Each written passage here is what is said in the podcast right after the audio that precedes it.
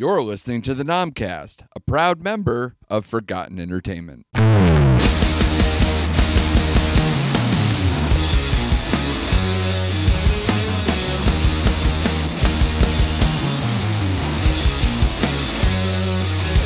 Hello, and welcome to the Nomcast, the Netflix original movie podcast. I am your host, Andrew Morgan. You can follow the show at NomcastPod on Twitter and Instagram, and you can check us out on the web at nomcastpod.com.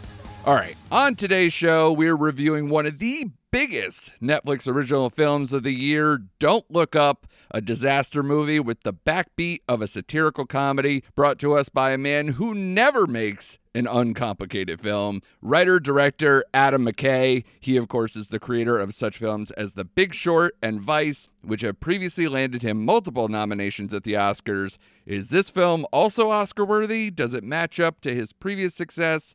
Well, let's find out. Here with me to discuss the film is the co host of the Guy at the Movies podcast and the man behind What the Oscars Got Wrong Wednesdays on his Instagram account, Math Teacher Movies, Mr. Sean Phillips. How are you, sir? Welcome to the show. You forgot I'm also uh, one of the stars of Don't Look Up, as well as every human being that ever existed. Yeah.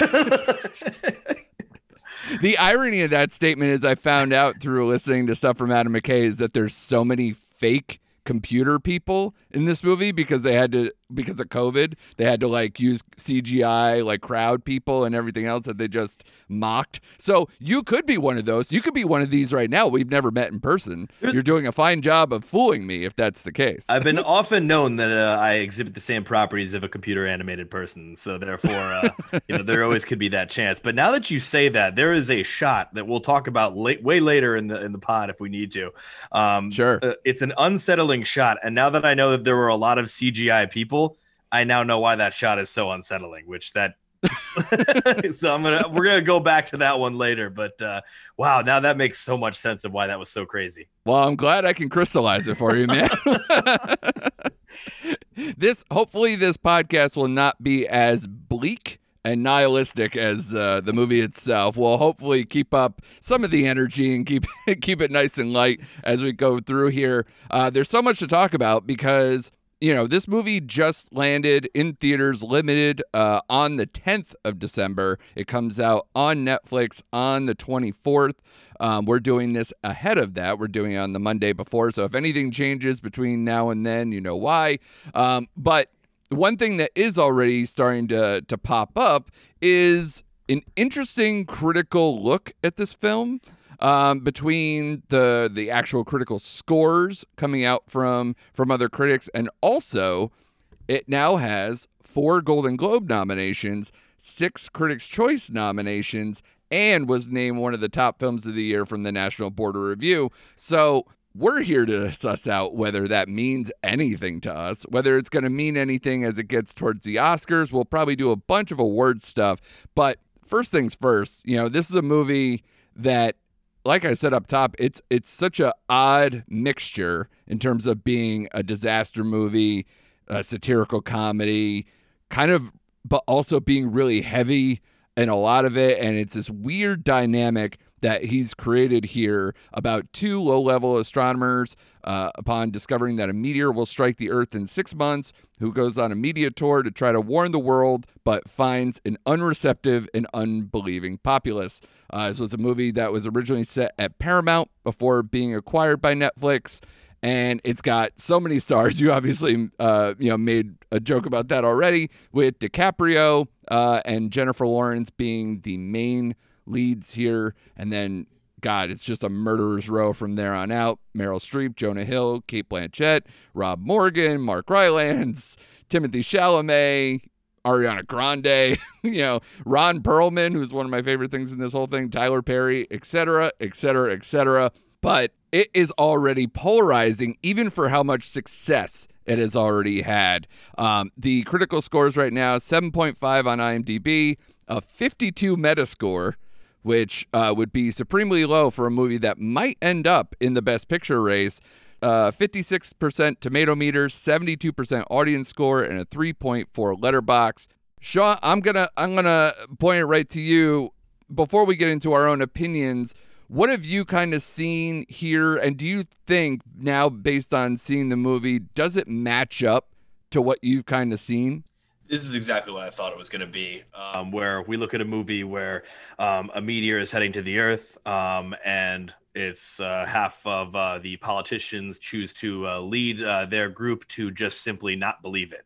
The on the nose symbolism is right there staring at you, and so I'm kind of like uh, I'm, I'm sitting there. I'm like, okay, so I already get what the movie is without seeing the movie, and Right. I don't know if that's what they wanted or they did want that. I'm not sure. Maybe that's what their goal was, but if I'm figuring out the themes of this movie before seeing it, there's already a problem there. And I think that uh, this movie was funny. It was very funny. Um, it uh, was, you know, taking some jokes that were low hanging fruit, but hey, when the fruit hangs low, take those swipes. Fine, I'll take it. Um, sure. I, I think satire is hard, and I think it's harder than you know people think. And you know, I'm not going to be someone that gives a uh, you know dissertation about satire in front of you right now, but I think that it's it's a little bit more challenging than that. I think when you have dark humor as well, that gets tricky. It's like, oh no, we'll have half the movie be excruciatingly painfully dark, and then we'll have the other half being goofy. No, that's not what we're dealing with with dark humor. Um, Right.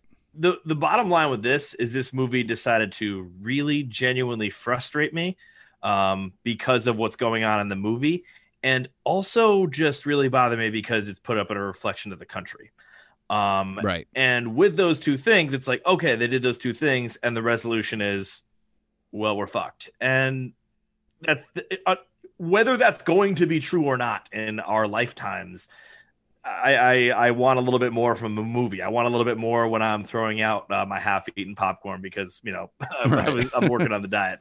But it instead it was that that's all I got in the very end, and it just felt unsatisfying. Yeah, in a lot of ways, it this movie's a spiritual successor to Vice, his last film, because it's kind of a, a continuing conversation around the mixed messaging that was surrounding the serious nature of global warming, uh, that was in the Bush's White House, that was covered in Vice, and then also.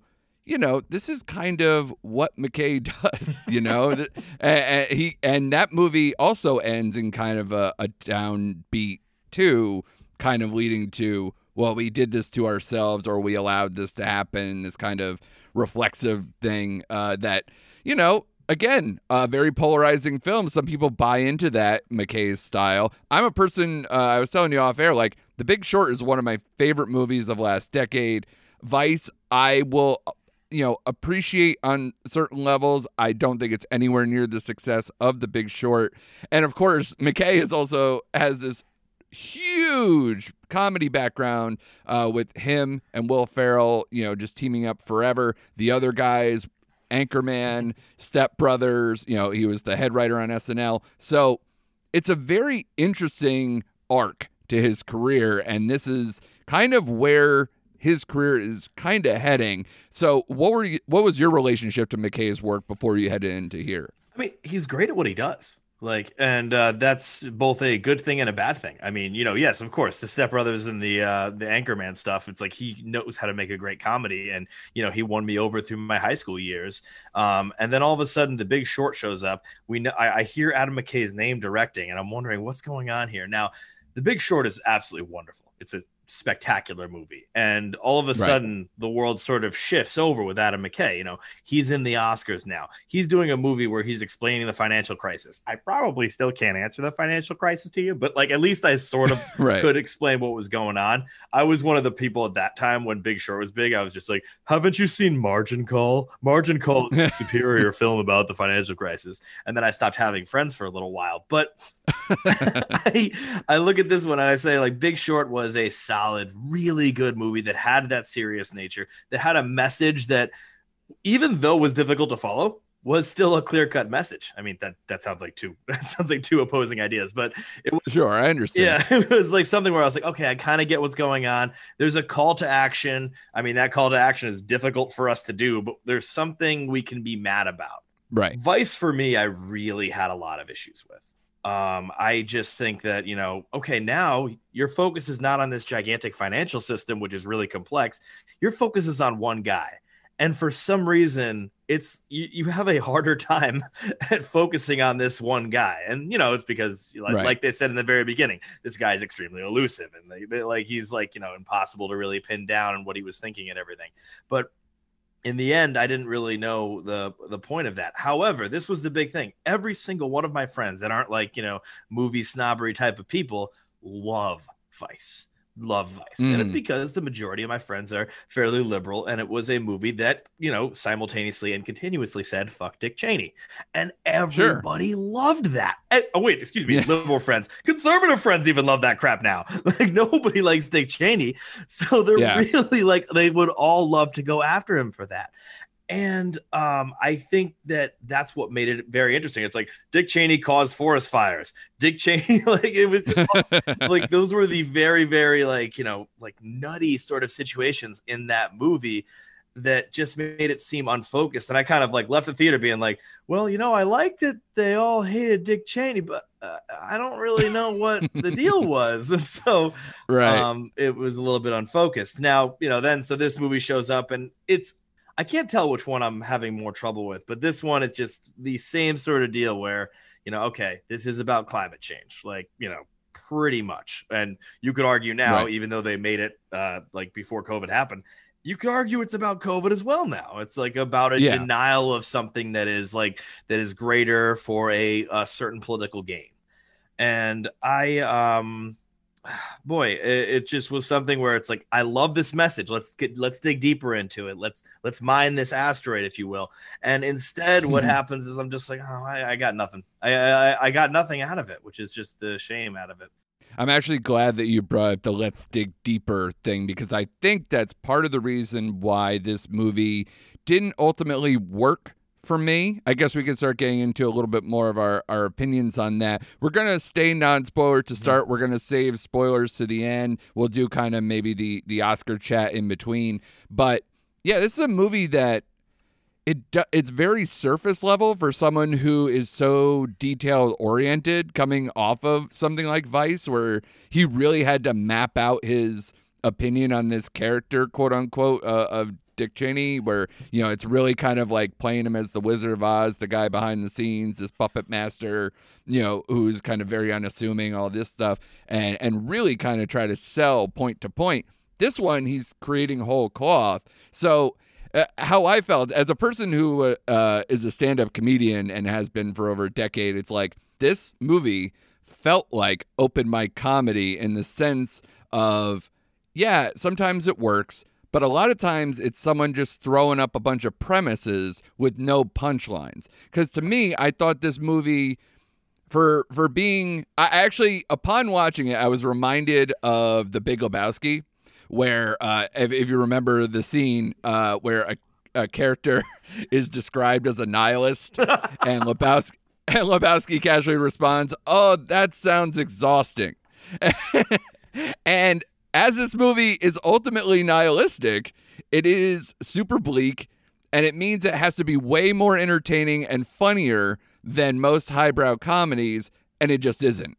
And McKay basically decides to make an obvious lackluster sea of despair that we all have to sit in, uh, but it doesn't really give us many answers or even that much humanity in his characters to kind of really elevate this more than just presenting the information that a lot of the people who are going to watch his style movies, especially coming off Vice, is his echo chamber. Guess what? They already know all this. So uh, to me, I needed it to be uh, of a higher level to kind of teach me something or or lead me down a path that I don't already see. Because you know when there's so many people before him so, who are so good at nihilistic endings. Watch the Coen brothers uh, in any regard. Um, my favorite version of that is uh, the end of Burn After Reading, where multiple characters all intertwine in this multifaceted government conspiracy plot, and they end up just going, huh, so we don't have to do anything? All right, cool, fuck it. And that's the end of the movie. And like, and I laughed super hard when that happens. This movie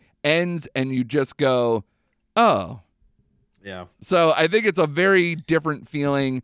And when we're in this moment uh, in the age of, you know, I thought Borat 2 was more poignant while being hilarious Oh, God, yeah. than this movie ever does. And yet this one somehow is in the Oscar conversation and Borat really wasn't.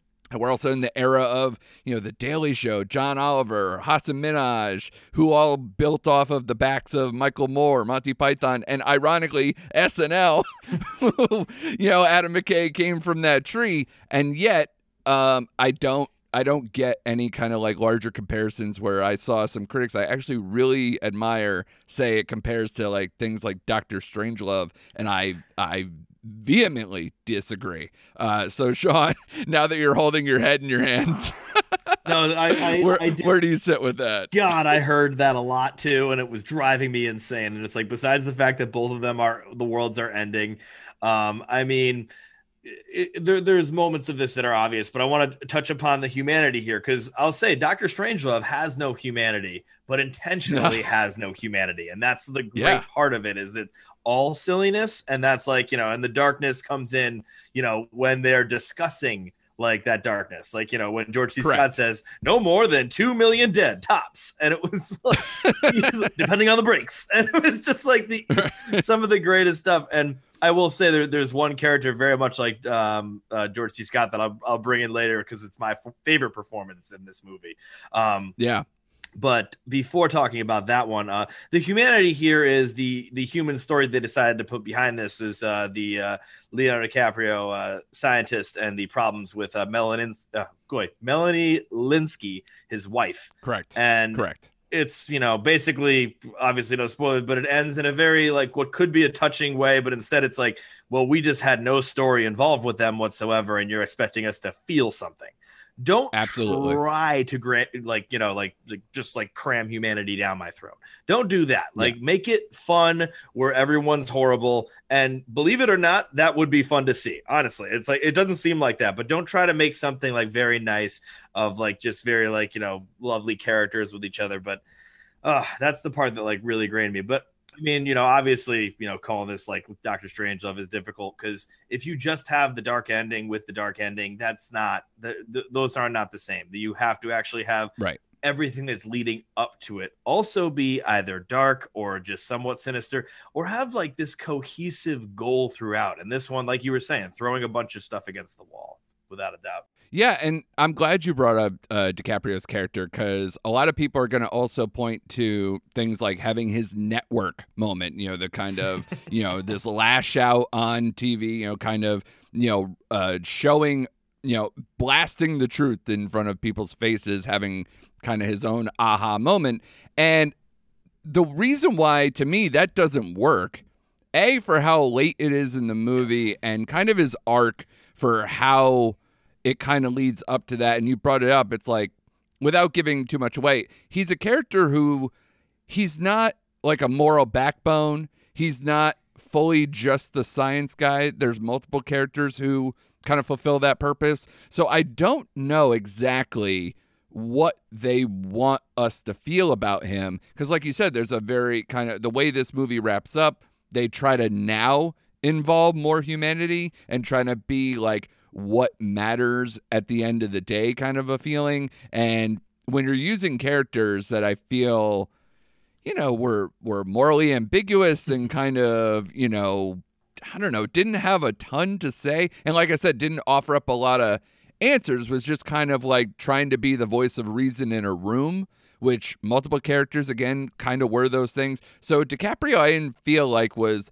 as defined as you could have. And the reason why he's elevated above, say, Jennifer Lawrence's character, you know, is essentially sexism. Yeah. Um, and, and uh, you know, so that also, unless again, unless it's written in a certain hilarious tone and can kind of like, you know, showing us their ass, you know, the whole time. But that's not how this movie really plays it.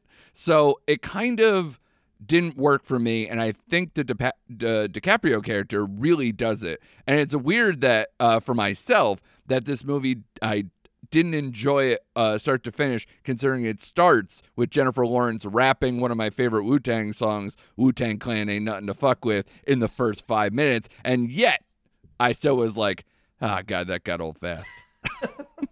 that was just like the trying to be cool. It's like scientists are cool when really they'd be like listening to some sort of NPR podcast. Like, come on. Exactly. Yeah. Like, um, I did. I, I will say the uh, the the network speech. Yeah, it didn't really grab me. It it played upon the frustration that I was feeling. So there was this moment where I was just like, okay, okay, let's go. But then Right. the one thing that was great and uh, was the immediate cut uh, right after the speech, which did like make me chuckle quite a bit. Like that Sure. was the, like that was the moment that got me with it, and I was just like, oh yeah, no, that's how this really goes. but Yeah, and, and that's sort of a thing that happened throughout, where it was like when the movie had too much energy, he was like, "Nope," and just yanked a chain back. And so, and that's why. Uh, what did you feel about the tone of this movie? Because again, because it serves so many masters, do you think that was part of maybe the issue at hand, where it would be like, "Hey, we can't get too funny here because we got to jump right back into something else." It doesn't really have like any momentum in the comedy. It just is like, all right, here's the situation. Let's try to end on a joke. Like, and that would be Jonah Hill's kind of, Yeah. you know, juxtaposition in a lot of this stuff. yeah, the tone was very tricky. Like you're saying, it's like they had the comedy and the drama there, and they would go back and forth. And you know, in literally the end credits, I'm I'm like saying, like, are you trying to make us laugh right now? Because based Right. on what you just did to us, you stop it, sir. Like that was that was not okay. But then it, it, that was how it was the whole time. It was like there these moments where it's like, you know, we have this issue of a meteor heading towards it. Then we're also going to be laughing. Then Adam McKay, who is who has been doing this thing like in his other movies as well, these erratic cuts to random footage, and he was the champion of it Oh, this I, time. I hated that. It Yeah. was bad, man. And I understood towards the end why he was doing it, especially towards the last few moments. But it was still this moment where it's like you're just like kind of like kicking up this anxiety, which you know work work on a different way to do that because that would like that that felt like you were doing some artsy student film, and it just really was upsetting. Oof. And that that messed with the mo- that messed with the uh, like the mood for me as well. That messed with the tone for me as well. Really. Yeah, and I understand completely that satire, like you mentioned, is really hard because it's you know it's a, you got to have such a voice and such a tone that you got to strike and be consistent and really try to you know kind of sell something to us. And if to me you're ultimately selling uh, apathy in cradling into your own demise, like that to me as the the basis for a comedy that I've seen people online go, this movie is the funniest movie I've seen in a long time, and I go, really? Have you not seen anything funny? And again, like I said, we just went through Borat 2 last year, where, you know, n- now in retrospect, I think it's underappreciated, even though it went through the cycle. In, now, granted, in a down year, it went through the whole kind of word cycle for that. And it didn't, you know, maybe get the love that if I knew this was on the table, like, eh, why didn't it make the, the, the run completely last year? I don't get. Um, but you know, uh, comedies in general, I don't really see in the Oscar conversation. But this one seems to have landed on it, and I think it's just completely based on Adam McKay's background. It's Adam McKay's background, and it is. Um, I don't want to like you know like insult anyone that really does like this movie, but it is like it's sort of accessible and will make you feel smart to like it. Um, and that feels Yeah. very cruel to say. Like, and I did. Some people might genuinely just like it. I don't know, but like it, Yeah. it you will feel a little bit smarter. You will look at parts of it, and we're like, you know, like, oh, everyone is obsessed with social media. That is true. Everyone is obsessed with. Social by the way, Yeah. Math Teacher Movies on Instagram, give me a like. But um, I that was the stuff I had trouble with when they kept on going back to that and just posting the tweets, and I'm just like, I know we're all obsessed with social media. I promise you, Yeah. if a meteor comes, I'll be sad. I don't know what you want me to say here. right. It's kind of Yeah. ugh. And that's what I was saying. Like, I wish it went past the surface. Yeah. Like, I, I wanted him to kind of be like, all right, this was my first draft.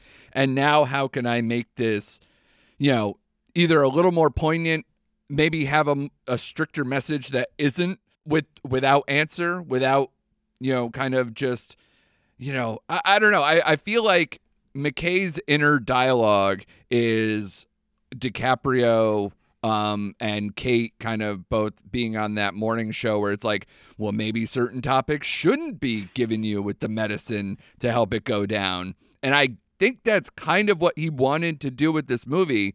So I think what he did was purposeful. I don't think it got lost in the way because of shooting during COVID or Yeah. or having any other excuse you could say that maybe where uh, missteps were were happening. But yeah, and again, you and I are talking. Uh, you know, where we, it. I don't think what uh, ultimately what we say in this episode today is going to matter much, obviously. But like, you know, it's weird that this movie is being like ripped apart by certain people, and yet it hasn't escaped the Oscar lens like for for ever since it premiered, and I find it weird. Um, let if you don't mind, like I figure let's uh let's just throw a grade on it just to kind of give the people where we're kind of sitting with this, and then I kind of want to maybe dovetail into some awards talk. So you are known for giving your reviews online on your math teachers movies uh, Instagram and doing your reviews laying out grades. Where would you sit for a grade for Don't Look Up? So I, I should mention I don't do pluses or minuses, and usually Fs are almost like impossible to get. A's are a lot more Sure. possible because I like a lot more stuff. Uh, B's a couple of things that I don't really like. Uh, D's are like you know I almost give this an F, but there's a couple of things I like. And that I said all that right now to say I give this a C, where it's kind of just smack dab in the middle for me. It's like this uh, has a lot of faults to it, but there's a lot of great stuff there that you know could be interesting to follow. We've been speaking overwhelmingly negative, but for me, I just really, you know, there, there's still like a lot there that has potential. And I want to see, I mean, we've seen McKay nail the satire, if we can call the big short a satire, but um, we've seen McKay nail Mm. something, we'll call the, the important comedy, if you will. Yeah, yeah, sure, yeah, yeah. We've That's seen an that uh, category unto himself. I kind yeah. of want that now, like the important comedy, um, where I think uh, like he can do it. Um, I think he's got to, uh, you know, maybe relax a little bit. Um, he just recently, this is going to be me deviating quite a bit, but he recently uh, did a podcast uh, called uh, Death at the Wing about the uh, death of many different uh, NBA players from the 80s. And it was just like, like you already, you already said about him, extremely well researched. The guy is like, Yeah. unbelievable. Like he just really, he just is very intelligent. He knows his stuff. I think he's got to relax. Like he's doing too much with some of his editing, like some of his stuff. So, um, Yeah. all in all, though, I really did uh, love this one. Um, pretty solid performances. We may talk about that later, but in general, C. Yeah, I, I, I agree with a lot of what you said. He he has such a dog with a bone style that like he does kind of need uh, a solid editor and a producer maybe to kind of really shape maybe some of his ideas because he's got great instincts, but I think sometimes they you know are too much or maybe lands in the weeds because he's so intensely into something that maybe a message gets lost in, into things at times. Um, but yeah, I, I I watched this movie twice because I couldn't believe that I wasn't super bought in the first time. And I will say I did like it better the second time. I do give pluses, Sean. I apologize if that offends you. It doesn't. I Um, promise it doesn't. yeah. Because I did. I was kind of in that C, C plus area the first time I watched it. It got a little bit better the second time. Weirdly enough, I would have thought the jokes, because like any old joke, if you hear it the first time, it should be better the first time, which is why I was like, I don't know how this is going to get better, but I really hope it does.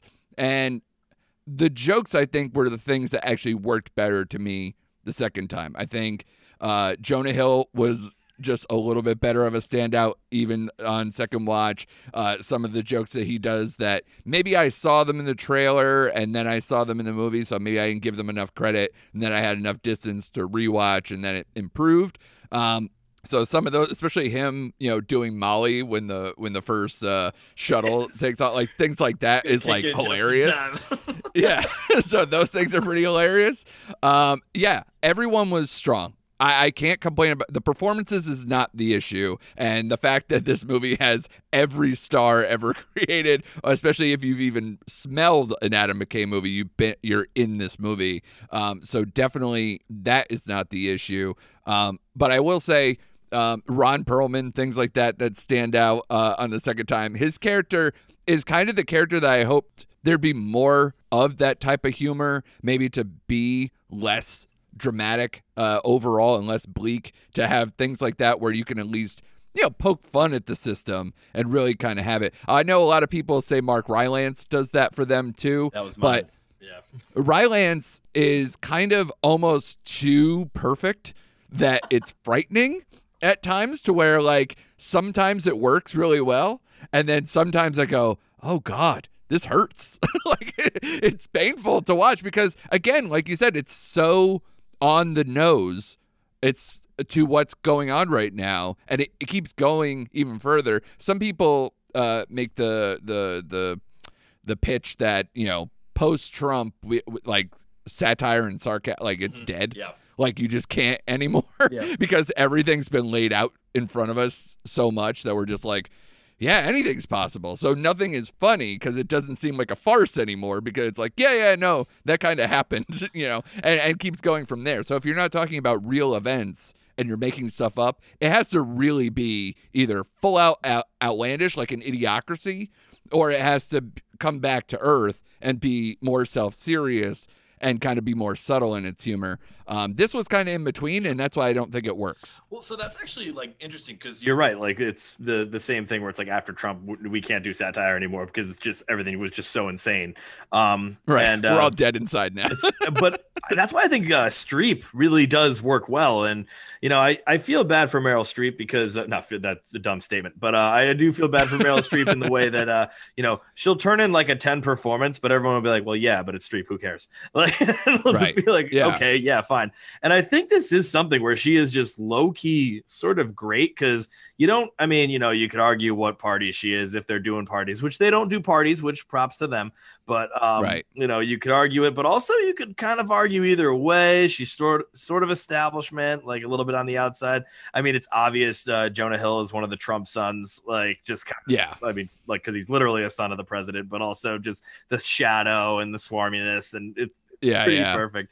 Um, yeah, the Rylance was my favorite performance. It was the one I was alluding to before, but you're right, it was straight up terrifying. Um, Yeah, it is. Um, he was a very Steve Jobs esque character that is very plausible, and it's it's terrifying. But it was great because there's this moment where he just goes in there and he starts talking, and people are like talking over, and he just he and he just keeps on doing his presentation. But then the only time he snaps out, and when he's just like, you know, you're a businessman, he's like, what, what? I'm a businessman, and he has these like dead eyes, which I don't Yeah. contacts maybe, but like he is just staring right through him, but still explaining how he's a creator and not a businessman. I was like, this is so on board, but just like Yeah. really like I was trembling during that. It was a truly great performance, but you're right.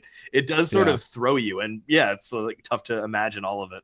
yeah, he was basically like a shark the whole time, just this methodical, unblinking, you know, robot of a man, which was terrifying when he kind of escaped out of that even just a little. Um, it was nuts. Um, but yeah, I think second watch, like I said, I think it was a little funnier. I think I, I especially like the the Jennifer Lawrence memes that they had throughout. Um, th- there's one callback joke that I really appreciate in here about snacks that well we can probably go through in spoilers, and then uh, you know, so again, a little bit better on the second one. I'm probably landing right on that line of like C plus B minus, you know, but what I will say now that the the grades in here, let's take a quick break because I want to come back and, and do award stuff um, because a lot of things we're, we're saying right now, I don't see outside of like something like you know Golden Globes ish where you get a comedy musical category that I think I don't know where this is going to land when it comes Oscar time. So we'll take a quick break and we'll be right back. Do you like beer? Do you like podcasts? Do you like beer podcasts? then check out Crackin' One Open, a podcast about brews, news, and pop culture reviews. Every week, we crack open a new craft beer from breweries around the country. And sometimes the world. We'll talk about how it was made, what's in it, the history of the brew, and the brewery. Then we'll give our tasting notes, and while we're finishing up, we'll talk about some of the latest goings on in the world of pop culture. So check out Crackin' One Open with Mike and Elise, part of the Forgotten Entertainment family. Hey there, I'm Mr. Black. And I'm Mr. Green, and we're a couple of guys who met in a comic book store. Together, we host the Pint O Comics podcast, where we invite listeners to join us to talk about movies, TV, comics, music, or just whatever. Starting very soon, we'll be joining up with the fine folks at Forgotten Entertainment for a special limited series called On the QT, where we talk Tarantino. Every week for 10 weeks, a guest will join us to chat about every Quentin Tarantino movie from Reservoir Dogs to Once Upon a Time in Hollywood. So join us starting in May 2021. On the QT is available wherever you download your podcasts and is part of the Forgotten Entertainment family. Ooh, that's a bingo. All right, let's dive right into the awards conversation because some of this stuff, now seeing the movie, especially seeing it twice, I don't fully see why this is in the top tens of a lot of places. Like, um, you know, I don't know, man. Uh, like comedies are so hard, and and why they picked this one, uh, we kind of touched on that with the Adam McKay of it all, and you can kind of see in the nominations that it did get Critics' Choice gave it best original screenplay. So did Golden Globes. Uh, you know, so you're seeing Adam McKay being like really loved in those in those particular categories. I don't remember if he got WGA nominations in the past. I didn't look that up, and we're we're a little early on the guilds, but I wouldn't be shocked if the Writers Guild did kind of you know give him you know some of that. I don't know if he's in Sorkin territory. Is what I'm saying. Where like kind of uh, multiple bodies just fawn over him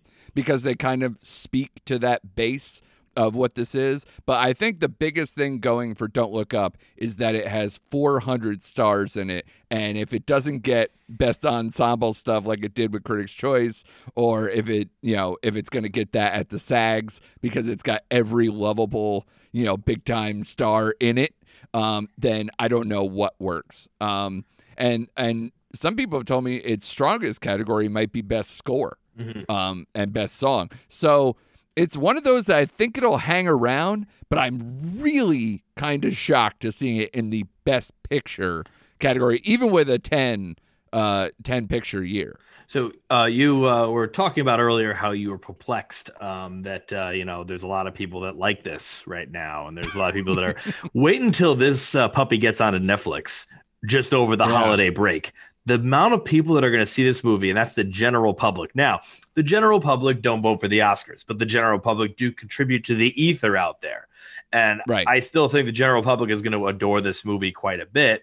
And so I think that therefore that's going to be, and a lot of the general public could also be Academy voters. Like there are Academy voters that aren't really the re- that's the reason the critics go a little bit different. Actually, the critics loved uh, Don't Look Up as well, but um, Well, not Oh, exactly. not a- I mean, if you're if you're contrasting meta scores with how this is, that's why I'm confused, quite frankly, uh, because like the the critics, cri- like the critical bodies that have nominated them thus far. I mean, Critics' Choice is a very big. that's body, what I mean. Like, yeah, that's that. what I'm talking about. But- CTA.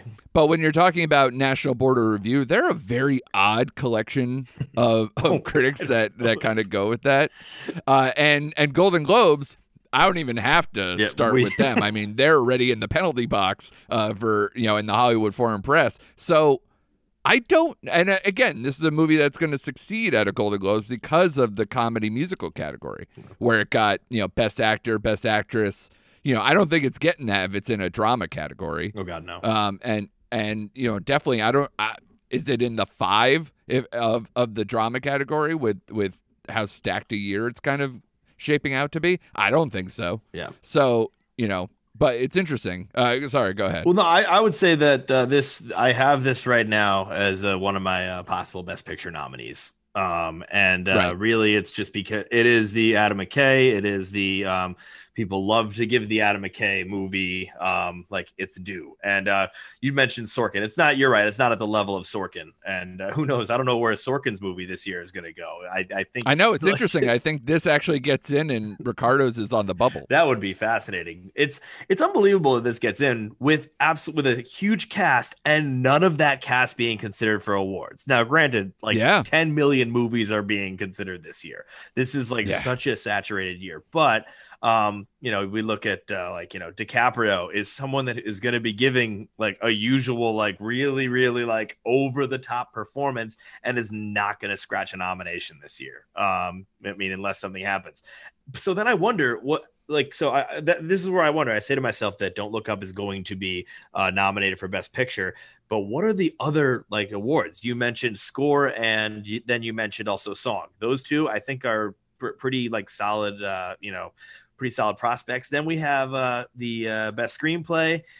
God, that sounds tough, but probably. Oh man, and then so then that's Mm. four, which is respectable for a best picture nominee. So we could stop Yeah. there.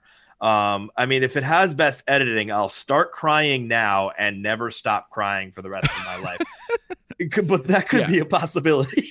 Like, Yeah, especially because that's one thing that we didn't. I don't think we brought up. Like this movie should not be two hours and eighteen minutes long. And if you if you're telling me this is a comedy and it's two hours and eighteen minutes, it's like. Uh uh This isn't a Apatow thing where even though I complained about Apatows, at least we're following like a series of very funny, intentionally funny improv. Like at least it's going for more and kind of maybe layering some dramedy. This one is very heavy. so and, and like I keep using the word bleak because it's kind of a bleak outlook on Yeah. life and how things are going right now. So it, like I said, it's a very hard line to go through. One thing I'll say um, is that uh, looking through all of these and looking through the uh, Don't Look Up situation and the National Board of Review situation is that uh, this movie just got like released. Now, granted, there have been screeners going for a while before this. They obviously, I'd assume that uh, the bodies um, have seen the movie, but there's probably not a lot that have seen the movie. Perhaps they have just seen the movie once. Perhaps like it is the most fresh in their heads. And so that's going to be something that's going to be on there. I think every year that scene where all of a sudden there's like a couple of movies that were like, you know, released like in the middle of December that have been on these lists, all of these top 10 lists. And we're like, okay, these snuck on and like, you know, like the Green Knight gets kicked off or something like that. Sure. But I mean, that could be. Yeah, Licorice Pizza is kind of that right now. Exactly. PTA's film, they held it and and did a very slow rollout where like a lot of people have not seen that movie. It'll go wide, I think, this week. But yeah, it's definitely a late breaker. Um, and you know, you're gonna see even later and later stuff. Tragedy Macbeth really hasn't been officially released, although it went through the film festival circuit, so we kind of know where that lands. But there's not a whole lot where it's like, oh, nobody's seen it. I think Nightmare Alley, um, Don't Look Up, uh, you know, there was a few that like didn't do the festival circuit, but also might land in the best picture conversation. So there's a few that like got kicked around really late where and you saw it as soon as they had their screening it was like every critic was like this is amazing and it's going to get up for best picture and then just wait a few weeks when a few more absolutely amazing things kicked it right out. So, yeah. Uh, West Side Story was also a late breaker That's with that kind of example of stuff that, too. yeah. But as far as these goes, yeah, I I, I don't see it winning best original screenplay. Mm-hmm. I could see the nomination. I can see uh, best song and best score. Although I really tried to concentrate on the score the second time.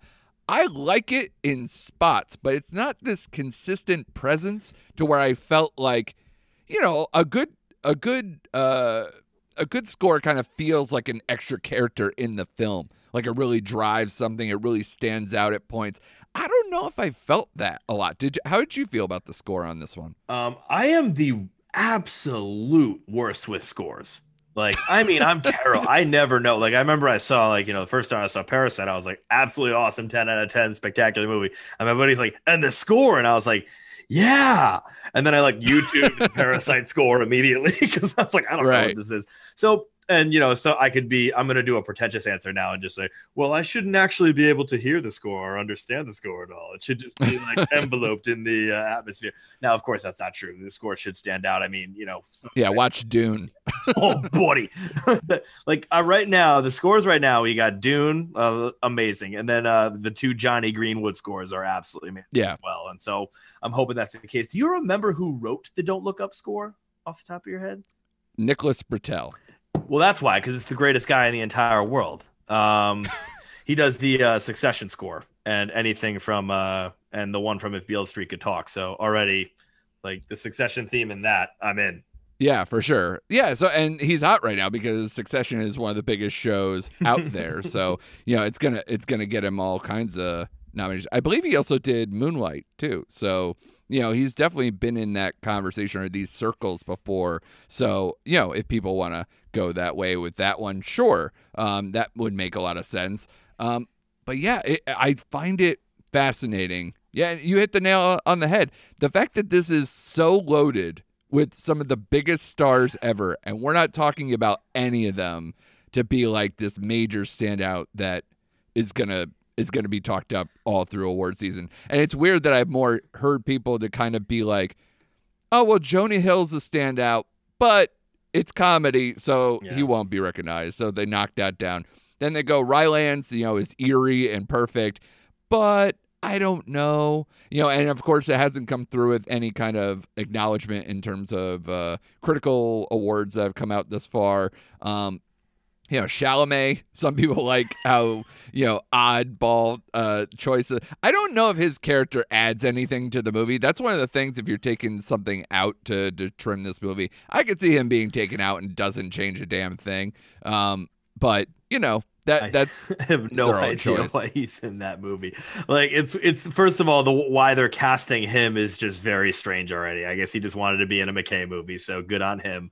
But yeah. just like the, the like the the um the religious skateboarder that like helps like Jennifer Lawrence come to Jesus, but also doesn't, and then the, he's the one that helps him pray at, uh, pray at the end. I'm, I I Yeah. he's in the smallest bit. I mean, he helps come to the realization about the snacks, right?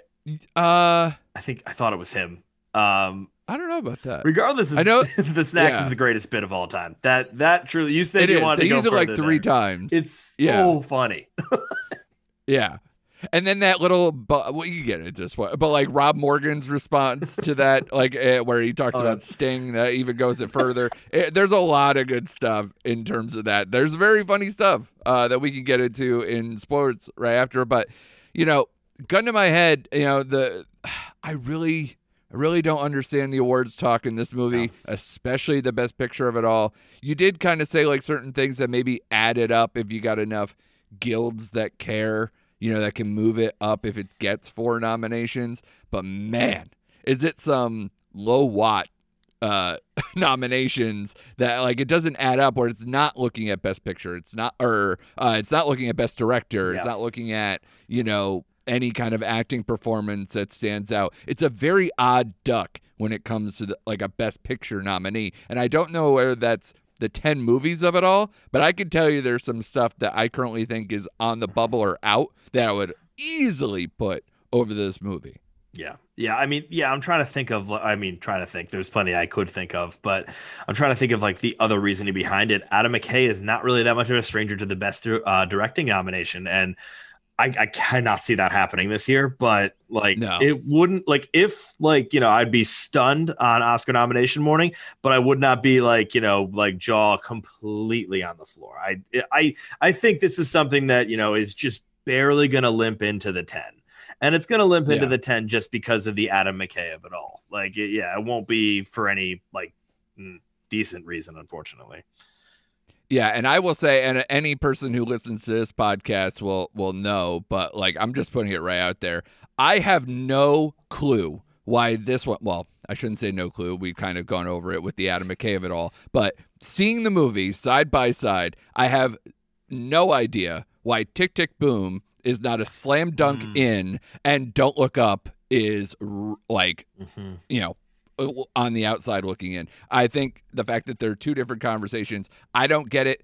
You know, I don't know how you feel about Tick Tick Boom, but everybody should know based on what I've been saying for weeks, um, is just yeah, this Tick Tick Boom should be the number two, and Don't Look Up should be Yep. the one that's like, oh, it'll get a few nominations, but it's not Best Picture. I actually have Tick Tick Boom in my uh in my uh, top 10 or like uh basically it we're in the top 10 to be uh, nominated for a best picture. Um I think it's there Yeah. too, but if you tell me that means Netflix gets three out of ten, that's really shocking. E- So like that's weird. even worse, two musicals as uh, best picture nominees where it's just like really we could have that too. I mean cuz like at this Yeah. point based on how people receive musicals apparently the world hates them because of box office, but yeah.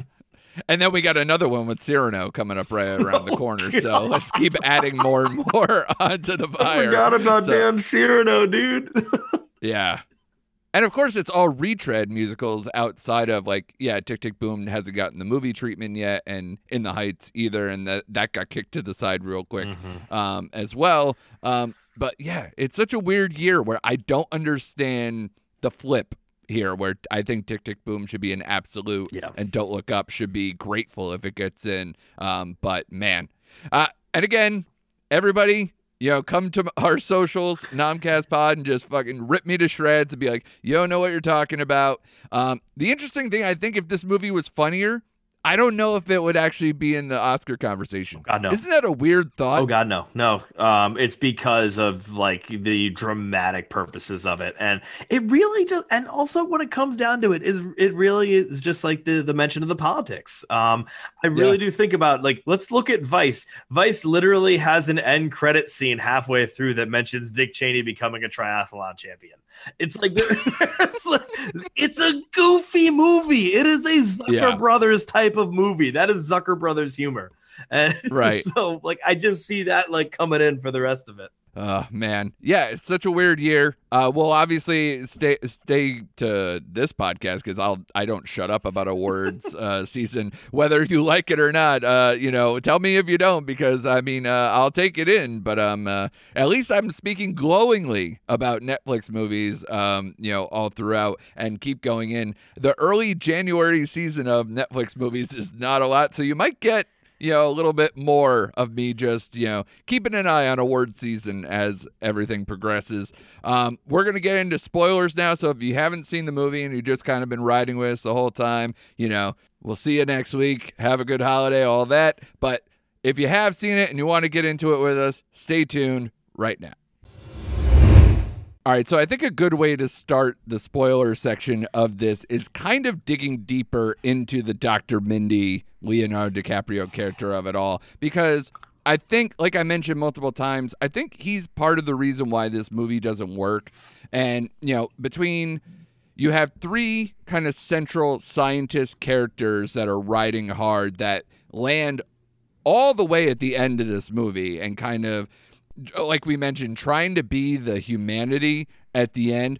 Uh, what basically this movie ends is that the world is watching you know kind of whether the mark rylance character is going to pull off this drone um, you know stri- you know strike on the on the on the asteroid comet however you want to characterize it and then try to blow it to pieces and you know it hasn't been peer reviewed so it, it, you kind of see where this is going where it's like the last ditch effort that doesn't come and everybody's kind of like well nothing we could do about it. Might as well just get all together with your families. And it doesn't quite work for me because the people who are around that table they just don't it just rings false because we don't really know this family.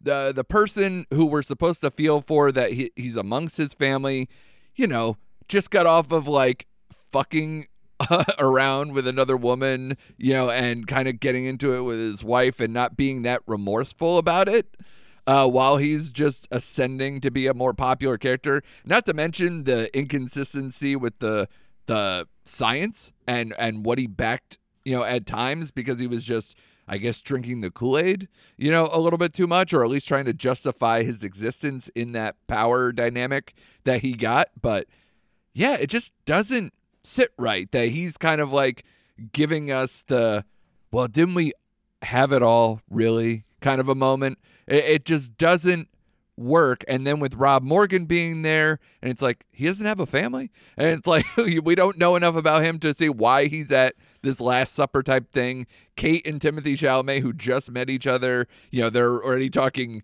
you know. You know, marriage or like or getting engaged or whatever. If like they survive and all this stuff, it's like I know a lot of these feelings might come up when you think you're gonna die, but it it's a very odd scene to end with. What did you think about that? yeah, it just felt like you were saying, sort of unearned. Um, you know, I I like was wondering that myself when it's like, oh yeah, Leo was fucking around, and then like just comes back to Melanie Lynskey, who's a great actress and deserves a better written character, and is in I like you know, her oh, so she's so amazing.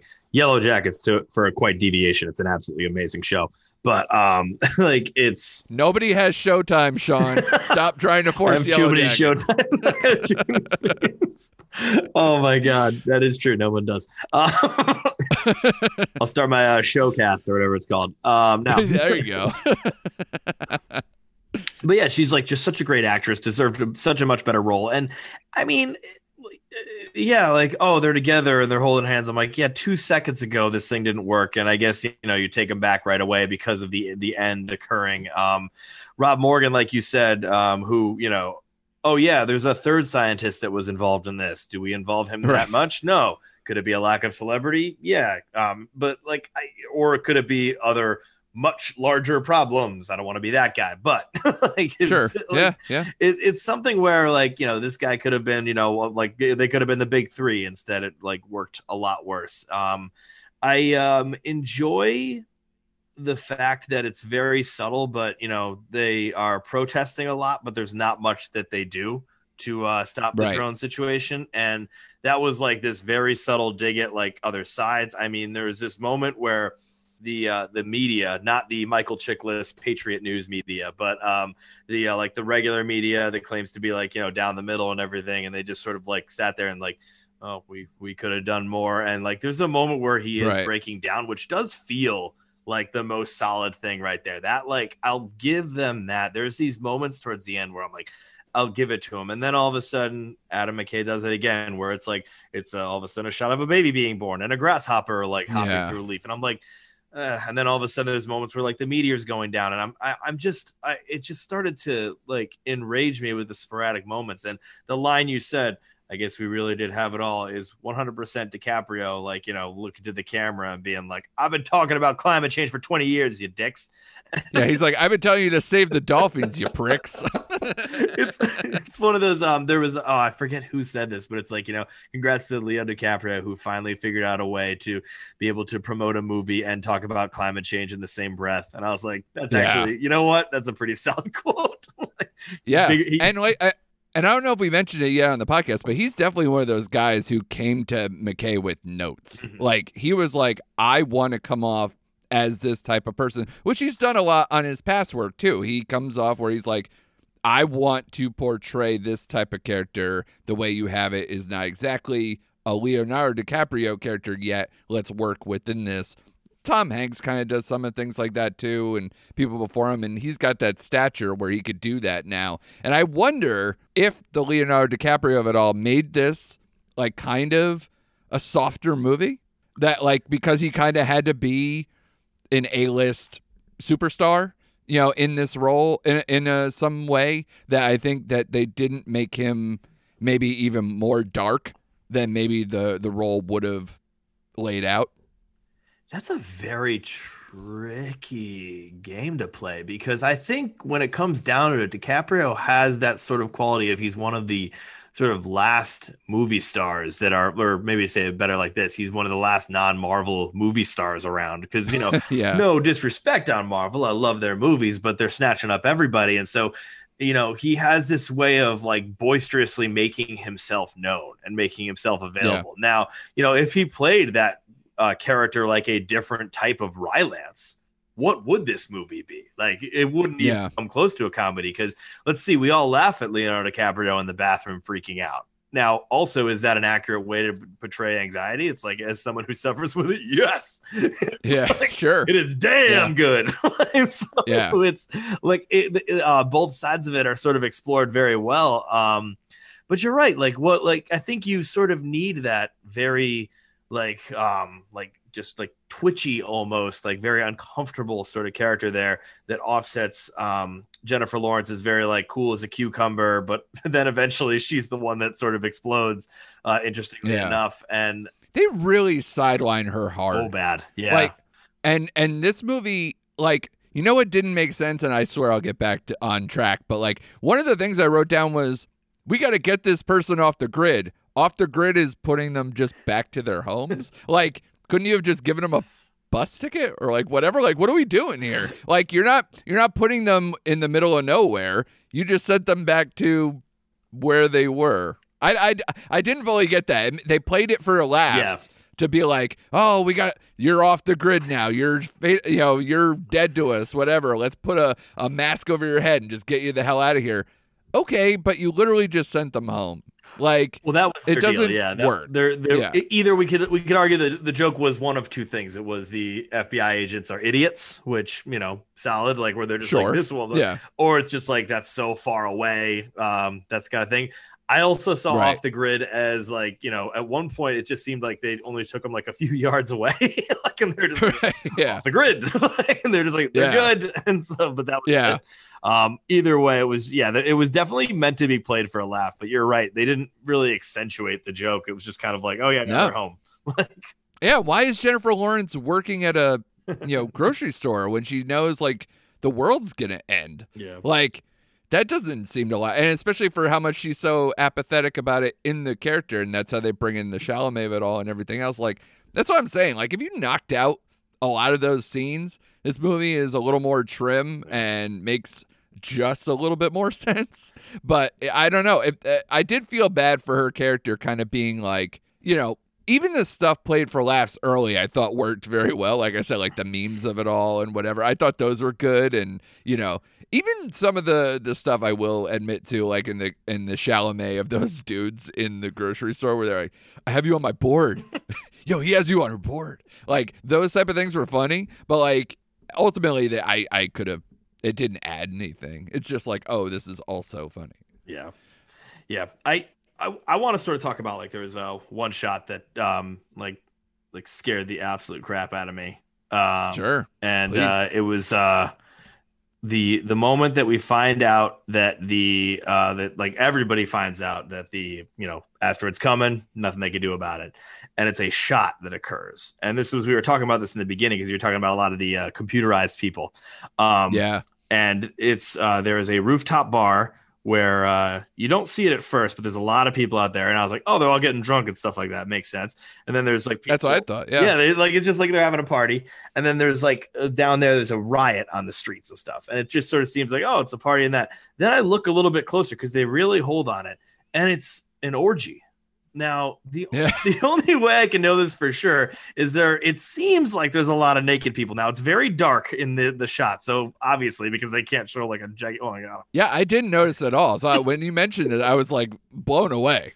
So I, I really do have to see this again to absolutely confirm this, but it does seem like an orgy is happening. But even worse, it seems like the most disturbing orgy in the world, where it's just like not that like it's just like it, it does like Caligula like, where it's just like no nobody seems to be having a good time there, and so I'm like, Right. oh, so nobody's happy. These people are fighting in the streets. They're not happy. The people up here are not happy. And it was just the most like th- th- that shot is the one that like you know throughout like work today i'm still i'm still having trouble thinking about it like Yeah, uh, just for our audience at home, just you know, keep taking that image of Sean kind of being at home when this is on Netflix, doing the the Who's fucking Waldo, like you know, r- bringing it back and forth as like the Zapruder, uh, Zapruder film, you know, just kind of going over the details of like, is that real people fucking, computer fucking? Does it matter? Why are my pants off? It's I'll just gonna get real weird. i'll be showing my wife and i'm like honey right there see that's a butt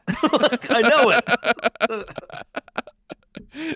yeah, it's it's gonna get wild because I'm probably gonna do the same thing now. Now that you pointed it out, I'm gonna do the same damn thing Make and just look like, like, an absolute fool yeah, I'm gonna be like the, the guy in Top Secret with the giant magnifying glass, just like right up next to my television, you know, because that's what makes separates this movie from being good or bad is just whether CGI people are fucking on the roof. Whether there was an orgy. Exactly. Um, I before we get going, you know, because I don't think I have too much more, but like, I wanted to talk about the Ron Perlman of it all. It was a different time. it was a different time. Uh, those callbacks, I think, were very funny. And every time, like, I love, you know, you were talking about how they cut off certain scenes or whatever. I love how they cut him off when he's in the space shuttle, when he's just like, I want to give a shout out to the gays, and they're like, "Oh, hey, do you wanna, do you wanna like check the, check the different systems here? We got launched to go, you know, like so because he's going on these big patriotic speeches, and I like how it's kind of the the way that I I, I liked how McKay kind of like winked and nod to kind of like the Armageddon Yeah. ish nature of like kind of the disaster movie where you get to like kind of mock the existence of Ron Perlman's rescue mission and making it this, you know, like kind of anti-heroic, anti-patriotic thing or whatever. But like, man, yeah, just him yelling at those little kids. Like it, it was literally just one of the only characters in here that's actually just all funny. Like without any pretense, without any kind of like major role, just a guy who's there to just make you laugh and I appreciated that even for how purposefully cringy. Some of the things he could say uh, are in this film. How certain were you that he was gonna just be like drunk and like absolutely fuck the mission up? Like that's what I was like counting on. Is like Yeah. as he's heading up the rocket, I'm like he's like already gonna be like kind of drunk and he's just gonna like fuck up like three different rockets and like explode it somewhere. Like it's it I- turned out to be I- different, but Well, especially because like he's in the shuttle, he's like, "Hey, I don't need any gratitude. I just need a few DUIs to go away." like, like everything that came out of his mouth was like, "Oh my god, that's so perfect." they had the So uh, what was it when he said like uh, like you need anything else? He's like I could use a shot of Jack Daniels. And what's great is the, the entire mission control is like, Yeah. what a charming gent. Like, Yeah. Yeah, but the different time. Oh my god. it was a different Th- time. that callback was so good because everything was so spot on. And, you know, again, like he's kind of this caricature of what's going on in a way or mm-hmm. whatever some of these people have gone through. But it was weird that he was kind of a, a double, like, eh, like, between what they were trying to do with the Supreme Court nominee and mm-hmm. him, I felt like they didn't need that whole thing. But I think that's just something, you know, McKay was like, wouldn't it be funny? Like, should, wouldn't this absolutely happen? It was one of those things, but, you know, man. Kavanaugh, Yeah. all right, guys. He's just like okay. Yeah, I guess. Like- like, like- Kavanaugh at least went to Harvard or something. Well, that, that was the one thing where it's just like you don't need this, but like yeah, we're all pissed about that, but stop it. like with like, Yeah, yeah. he made it Yeah. more. He made it like a more obvious thing where it was like more like intense. And I'm like, okay, okay, dude, we get it. Yeah, like the whole midterms thing. I think Mm. a lot of that just kind of fell flat, even though I get it. Yeah. That that's kind of actually a little bit how I feel about this movie. I was like, message received. I got it. Uh, but but did I enjoy myself? Not all the time. So that that's I think kind of like the the end uh, of this type of, of movie or my thoughts on that. Uh, Did you have anything else before we uh, get on out of here? Um, anything off the top of my head? I will say that you know I I would like if a movie were to uh, be more serious, I would like it to uh, also be funnier. So I kind of wanted to be stretched in both directions a little bit more instead of a little bit too middling like this was. Yeah, it's a massive swing, and and not that I want to tell people like, you know, what to do with their career or anything. And Adam McKay is definitely you know a person who's been on both sides of the fence, and and as it's been noted in the press, kind of you know lost the Will Ferrell relationship Yeah. along the way too, which is really sad. Uh, to to hear him talk about that in really deflated tones while he's doing press for his movie. Um, but you know, I, I wonder if he goes back to that at any point. You know, he was you know co-creator of Funny or Die and had this huge ride, and it's something that he's very good at, or at least knows how to get those type of performances to really work. Um, and even on some of those older films like Anchorman, you know, it's got a lot of stuff that has hallmarks of his you know core belief system. It's got a lot of mo- Yeah. uh, toxic masculinity stuff of the 70s and a lot of like how news is portrayed these days versus back then and and you know so it's still something that's in his wheelhouse but at least it's like you know a small portion Yeah. or at least it's the the undercurrent it's not bang you over the head and that's why i wonder what changed for him and i think it's literally just the big short was too successful Well, that's that's the problem of a lot of directors, and oh man, I'm trying to think of some off the top of my head. But when you're given a lot more, um, you you know you don't have to work as hard on it. And you know, I mean, this is a bad example, of course, because Spielberg just made an awesome movie, but um, you know, like you know, Spielberg was given Jaws, and he couldn't use the robot a lot of the time because it wasn't working. And so, what did he do? He made a right fantastic movie with the limited stuff he had. And so, you know, like Adam McKay wasn't going to be making an indictment of the local news industry with the toxic masculinity in the 70s. Like he couldn't make a movie about that. He made a movie about Right. uh like, you know, a drunk drunk anger man in the news team that was just absolutely complete silly with nothing but nonstop jokes that did have this like underlying message and um and you're challenged a little bit more when you have that and now he's not as you know challenged and you know I- I hope uh, the winning time show like is going to be something interesting because that's the uh, the uh, Lakers in the '80s. That's going to be a great HBO Max show. But oh Yeah, but I, I'm actually looking forward to Bad Blood. It's about uh, the entrepreneur Elizabeth Holmes, who was like this kind of you know biotech wizard uh, that was supposed to be kind of like the female Steve Jobs, who ended up, I think it was like an embezzling or like some kind of like uh, Ponzi scheme, something She to like where made like up the technology. she made up Yeah. stuff. Yeah, exactly. Yeah. So, you know, I don't know the story fully, but, you know, basics that I know sounds like that is very much an Adam McKay uh, type of plot Hmm. that I could get behind. But I was also behind this movie, so I don't know what I know Yeah. anymore. So I'm just to keep going forward. I I'm not as jazzed maybe to see his stuff. I need a win again to get me back in that in that good graces again to to really see. But you know, I think he's one of those guys that I think definitely of all the people, you know, directors that may have peaked and then kind of, you know, gone through a rough patch or anything. I think he's so smart and he really knows what he's doing. I think that he can definitely, you know, put the put the train back on the tracks and and something like Bad Blood will definitely be be into it. And, you know, I, I say this at the same time as he's also the guy who started helped start Succession. Like he didn't, you know, he he directed the pilot, I believe, Yeah. or or he directed a few episodes and he's a producer on it. So it's not like even while he's doing something that maybe I don't think works, he's still very successful in all different Oh corners. So he d- he doesn't need to listen to us. He doesn't need to listen to anything. very well. He's just gonna yeah, and and he's gonna get anything handed to him. And obviously we're maybe on the the opposite side of maybe some people who strongly love this movie. Um, I've even saw, seen some critics say, if you don't love this movie, I don't trust your opinions going forward. So hopefully, Well, those are just um, bad critics. Like, really? Yeah, that's like, tough. that's that's It's a a- silly thing to say. I was like, cool. I'm just gonna go into my room and cry now. Thank you. Um, but yeah, I mean that that's a tough beat, but. Hopefully, you know, we see more stuff from him in the future, and maybe, you know, because this worked out with Netflix, maybe we'll see some more where I'll, uh, I'll be able to cover them too. So that'll be helpful too. Um, thanks so much, man. You did a great job on this. First time being on the pod. Love you. Love your stuff, man. I love listening to you guys on your podcast too. Uh, tell the people where they can find your stuff uh, and, and what they can look forward to coming up. Thank you so much for having me again, Andrew. This was an absolute blast. Like just like talking movies and all that stuff is just great. Um, Yeah, man. You can find me on Math Teacher Movies on Instagram and on uh, uh, on uh, the Guy at the Movies podcast with Joe and Sean.